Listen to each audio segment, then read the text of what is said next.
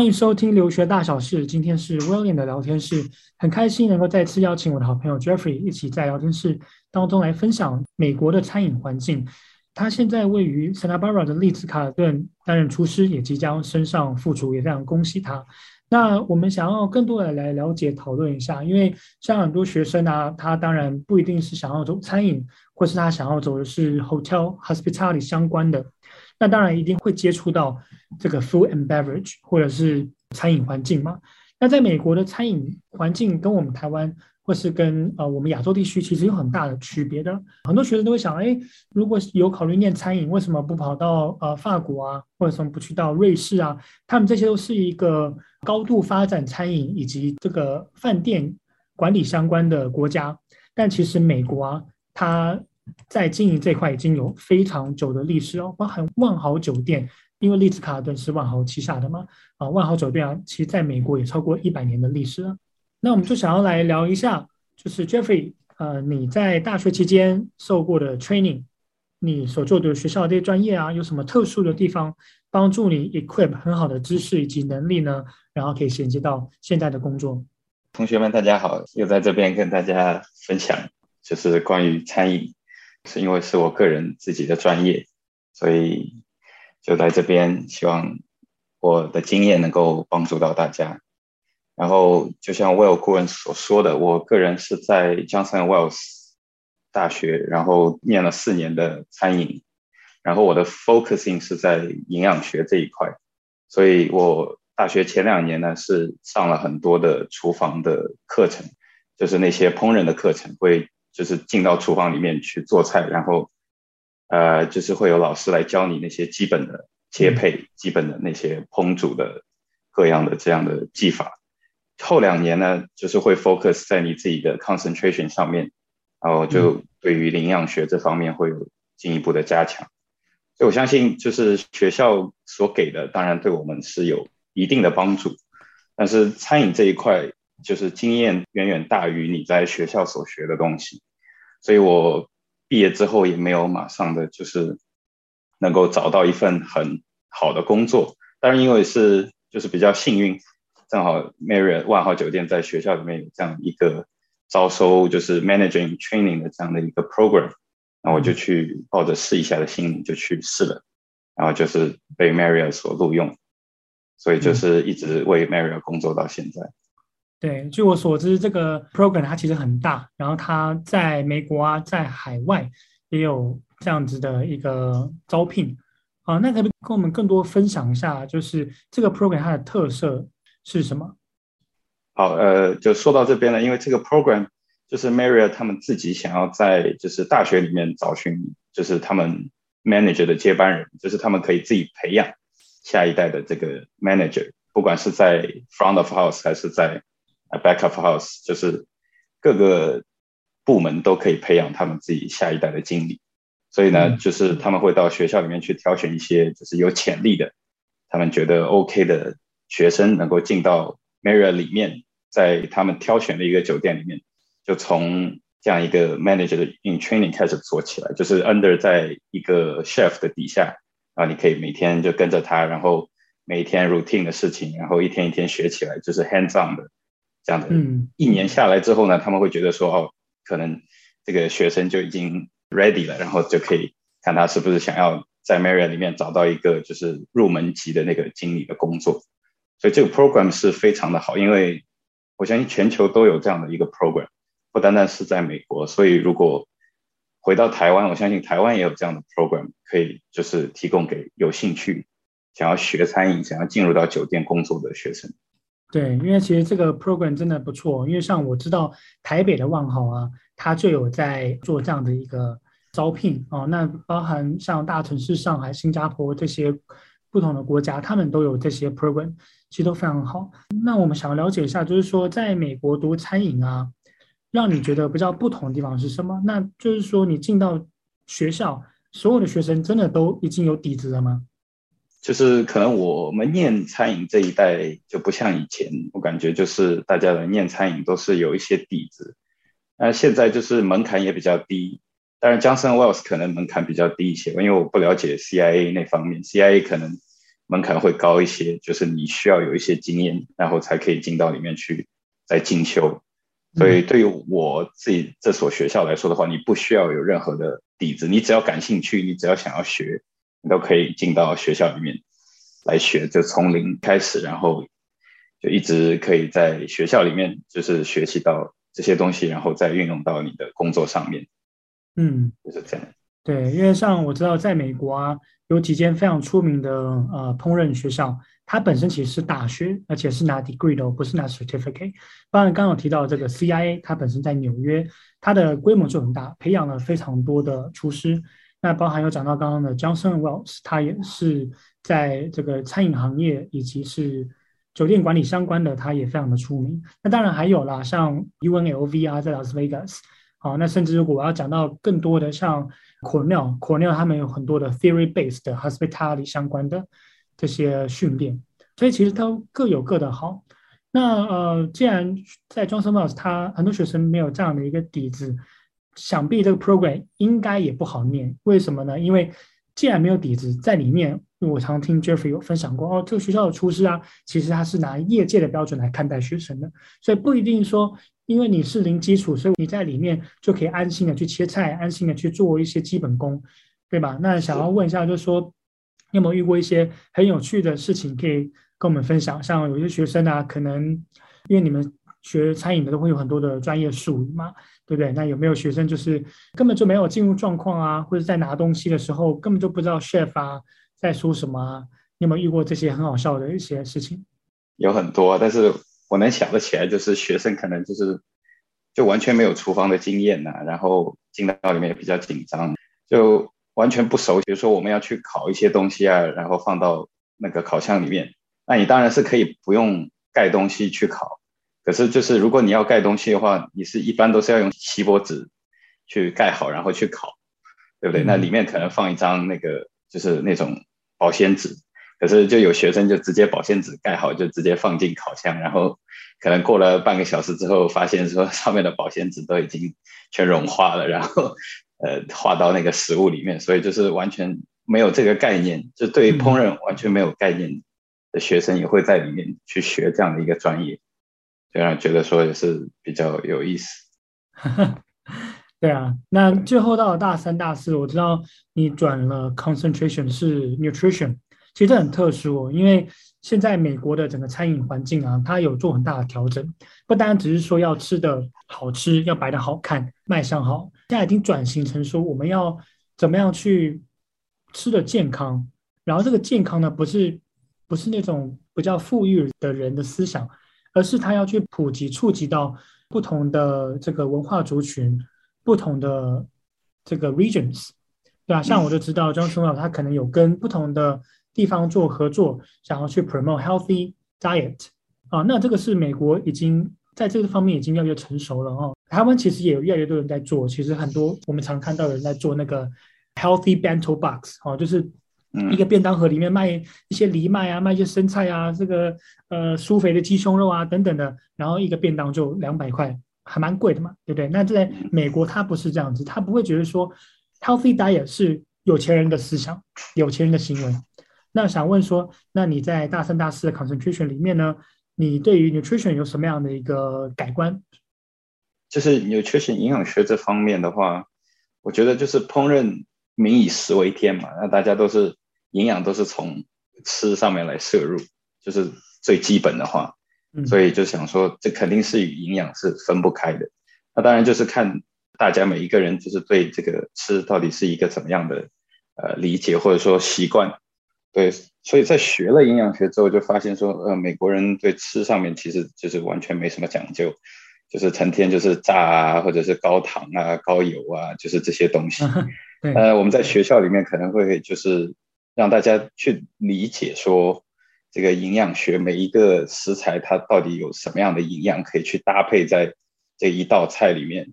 就让我们知道说，哦，那你做出来这样一个菜到底就是卡路里到底会有多高，然后。到底适合什么样的人群去吃？这个是相当就是有帮助的，也是相当特别的一个专业。就是很可惜的一点是，呃，这个专业已经没有了，所以我算是最后一批学到这个专业，就是这个 concentration 的人。对，因为现在学校已经把这个 nutrition 这一块全部改成说你要往就是专业营养师方向走，才能够去学这样的一个专业。所以，我们厨师学到营养这一块，对我们来说是很特别，就也是我们自己的一块宝藏。就是可能在之后工作当中会遇到很多 dietary restriction 或者这种 dietary requirement，那对我们来说，我们就可以把我们所学到的都运用到工作里面，这、就是我们的优势。对，嗯，没有错。其实，在美国，因为我自己在美国也待了一段时间，我发现我在去美国之前，我从来不知道有什么 nut allergy，从来不知道什么 gluten free。到了美国，发现有一堆有这样子问题的人啊，那才会去衍生出啊，那我们 gluten free，我们就可以转吃像吃不同的米啊，哈、啊，不同的这种饭，或者是要吃那种 barley 啊，薏仁什么的。好、啊，那这其实很特别，因为在台湾。我们都没有这样子的一个饮食习惯了啊，就是呃、uh,，always behind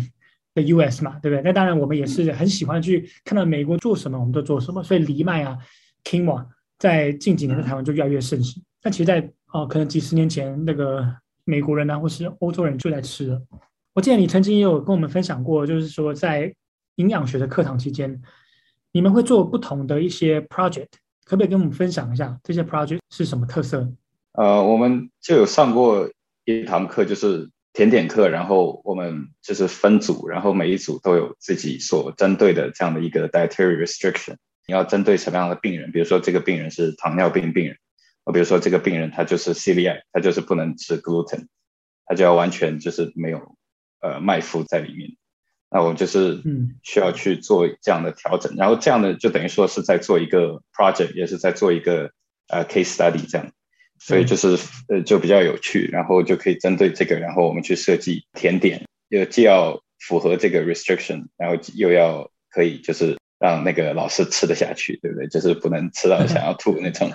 对，要要就是美观又可口，所以就是有呃蛮有意思，也是很有挑战，对对，因为我有看过 Jeffrey 跟我们分享的一些照片，我发现哎。你要跟我说这个是因为有特殊的 dietary restriction 做出来甜点，其实看不出来哦，就是每个都很可口啊。那当然，因为我没有吃嘛，所以我也不知道是什么样的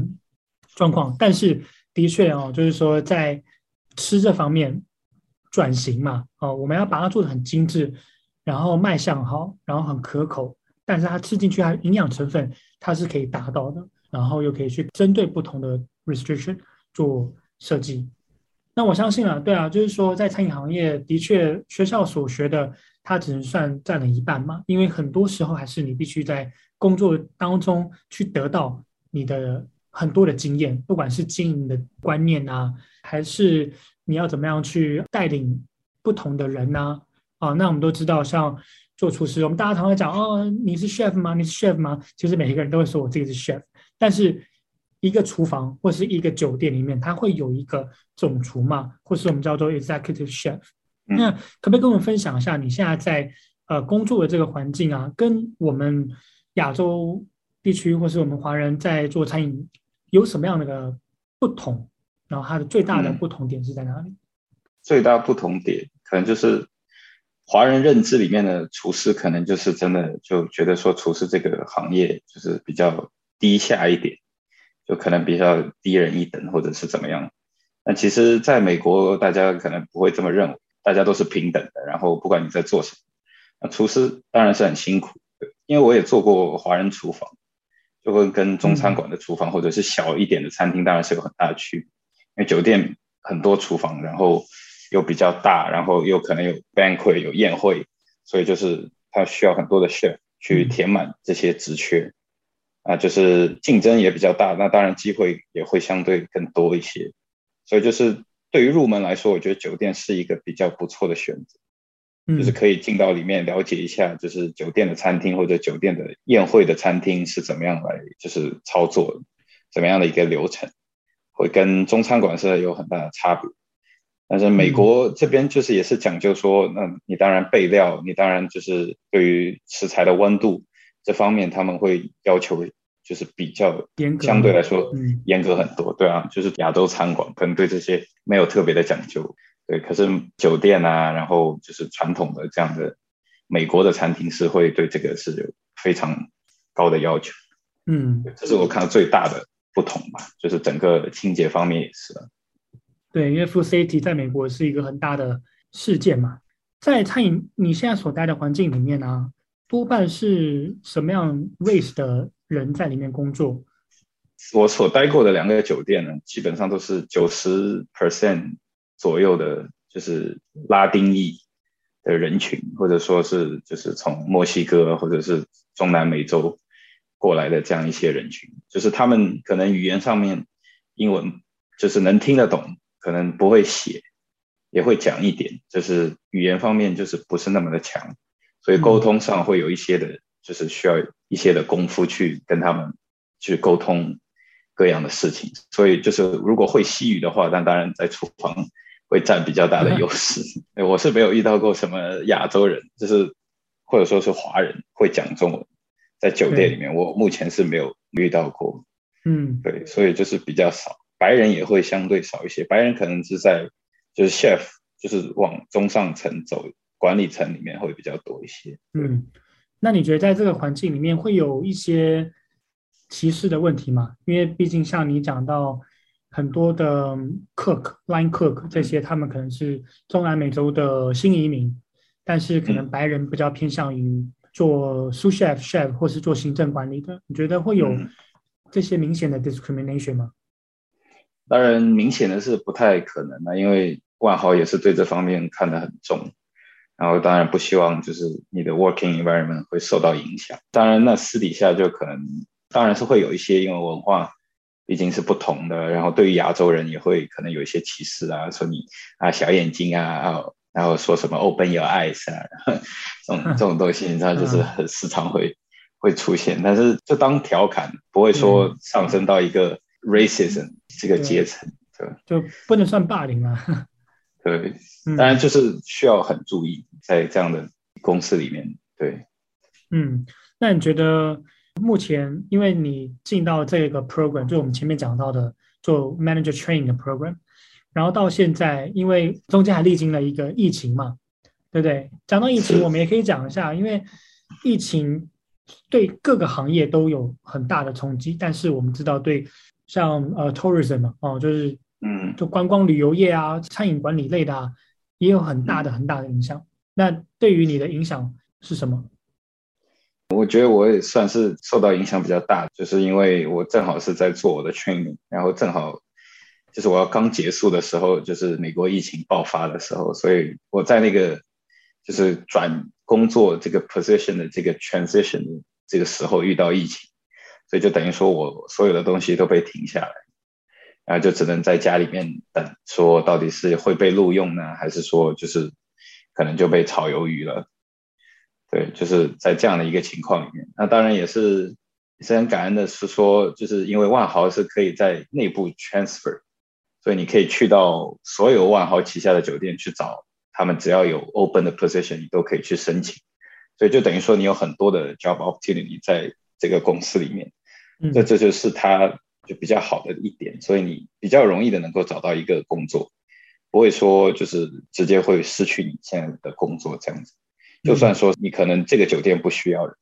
那去到另外一个城市，另外一个酒店可能就很需要人这样子，所以嗯，也是在那个环境里面，我才找到我现在这样的一个工作。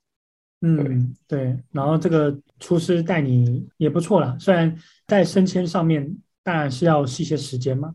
对啊，嗯，哎，那可不可以跟我们分享一下？像我们很常遇到一些拍那个 YouTube 啊，或者呃 Vlog 的人会分享哦，我的一天，那可不可以跟我们分享一下你的一天？从早上几点进到这个饭店，然后进到厨房，到结束大概是花多少时间？然后你的一天都在做什么？厨房的一天，我现在是上下午的班嘛，大概就是从一点一点半这样进到厨房里面，就开始就是晚餐的备料，就是我们要有 dinner service 的话，就从一进去厨房开始就准备所有的酱啊，准备所有的切配。那这是最基本的，就是对于你 line 上面所需要的东西，你都要准备好，然后要为了出菜，为了晚上出餐要用，然后再看是不是有一些大的备料需要做，比如说是一些酱啊、一些汤啊需要去备的，那我们就需要提前去做这些工作，然后差不多过个一两个小时，那就差不多要准备 service。嗯，那在当中可能有一些小事情啊，你要 set up 你自己的 station 啊，然后你要把你所需要的这个工具啊，你所需要的 tool，然后那些碗盘都要准备好，然后放到你的 line 上，然后要保持整洁，然后整个都要清一遍啊，然后 cutting board 砧板要擦一擦，然后洗一洗，重新消毒一下，就给晚上你自己要用，然后就是就等待 service，然后就可能问一下你的。同事或者问一下厨师，就是你的上司，问一下说今天忙不忙啊？要准备多少啊？然后就等着，等一下就就被可能要被忙死啊，或者就是怎么样？嗯，那真的有像我们像看那些 Hell's Kitchen 啊、Master Chef 或者是其他的餐饮节目，有这么的恐怖吗？在 Dinner Service？嗯，其实也不会说到那么恐怖，但是忙的时候可能会比较恐怖一点。那当然，就是我们学餐饮的，可能在学校没有被骂够，所以出来一定要被骂一骂，才会成长。真的是这样，不然的话，在学校里面老师都护着你，因为你是那个付钱的人，所以他们不会对你怎么样，嗯，对对。然后出来工作就不一样了，你是一个拿钱的人呢，他们就天天对着你，对不对？就是你做不好就要被骂，那是肯定的。当然不会像 Health Kitchen 那样。就说你一块鱼说没煎熟，就直接给你一掌拍下去，他肯定要让你重新煎一下，重新热一下，可以让它用熟一点。对，不可能把它直接拍掉。我们还要用的这个都是 full cost，对不对？对对，没有错。不能。对，当然那当然是比较 intense 的，这个厨房是肯定比较 intense，厨师嗯真的很辛苦。对对，真的是没有错。像我自己呢，很喜欢吃啊，所以我去到各个餐厅，我都会去记录。呃，不管是我可以看到的。啊，我都会把它记录下来。那包含我看到一些 open kitchen 开放式厨房，真的很压力很大，因为它其实对内就是可以感受到厨师，就是像那个 head chef 或是行政主厨对他们的压力，但他们又要因为是 open kitchen，他们又要保持着一种很专业的心态跟他们的表现，因为客人看得到的嘛。所以厨师真的是一个不容易的一个职业，对。但是啊、我们都知道，就是这条路呢。你要赋予很大的 passion，因为很多人觉得说，厨师不就做菜吗？就把东西弄熟啊，味道调好就好了。但其实，如果真的看过那餐饮节目、实景节目的话，的确，很多时候啊，会有不同的一些 situation 发生啊。有些人要急分熟的，呃，有些人这个酱有点咸等等，就导致说啊，你的这个出菜的速度或是你的整个顺序都会被打乱，对啊。所以今天。啊，可以更多了解到餐饮，我觉得这个是打开我的眼界了。那我觉得说餐饮这个行业哦，虽然在疫情受到很大的影响，但是在美国去年六月份不是正式解封嘛？嗯，那时候美国国内哦，就是兴起了一个报复性的旅游，去哪里就是哦，很多人啊，像去迈阿密的啊，去那个呃 Los Angeles 的啊，或者是去纽约，然后一堆就充满了很多游客。那其实游客势必就会影响到哦，你的饭店的生意就回笼了嘛，餐饮相关的生意就越来越好。所以其实这个产业在美国学是可以学到很强大的这种系统。那就像 Jeffrey 这边有提到去酒店嘛，对不对？听你的讲法就是说，你会建议学生去酒店去工作，因为可以学到更 complete 的这种 system。那当然，未来你可能想要在拜师学艺，或者是你回到台湾，我有遇过学生去到新加坡，被那个也是高级的饭店录用，然后做到很高层。嗯，我们每个人路不一样嘛。那最后呢，想要问 Jeffrey，就是说，针对有些学生他有兴趣，他可能从初中、从高中开始做预备，有可能是因为家里的缘故，因为家里有些是开餐厅或者开酒店，那你会给予他们什么样的鼓励？让他们在这个环境里面可以蒸蒸日上，不断的往上走。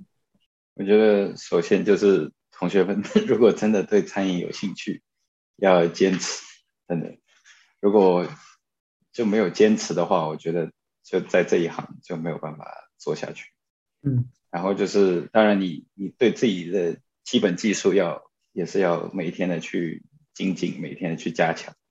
这个就是保障了你说之后一步一步往上走的时候，你可以就是把别人就是跟你竞争的人比下去，对。然后那去学校学习呢，主要是学一个系统，学一个概念，而不是去学呃那些技术，因为那些技术真的是你每一天在工作当中所磨练出来。所以工作对于我们来说，对于学生来说是最宝贵的财富。就是如果有实习的机会，一定不要放弃，就是一定要去那些好的餐厅，而不要去那些就是就是混日子或者是那些快餐厅。那你就天天炸薯条，你的技术能有多好？你好不到哪里去，对不对？就是一定要去学一些东西。那当然，可能我们都是从最底下做起来，对不对？都是切洋葱、削土豆。可是这个也是磨练你技术的一个时间，就是你看你能把洋葱切得多好，对，看你能把土豆削得多好。所以就是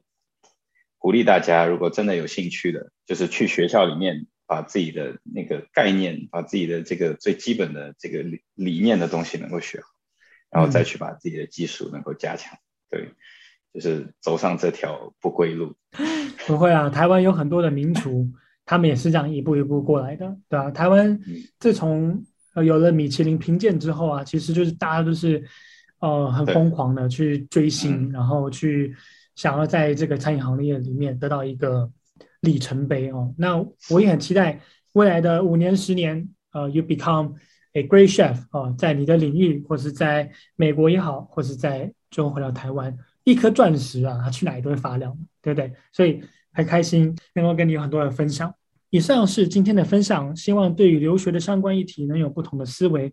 如果您喜欢我们的节目，欢迎订阅并加入学员会员，提出你的问题，我们再会。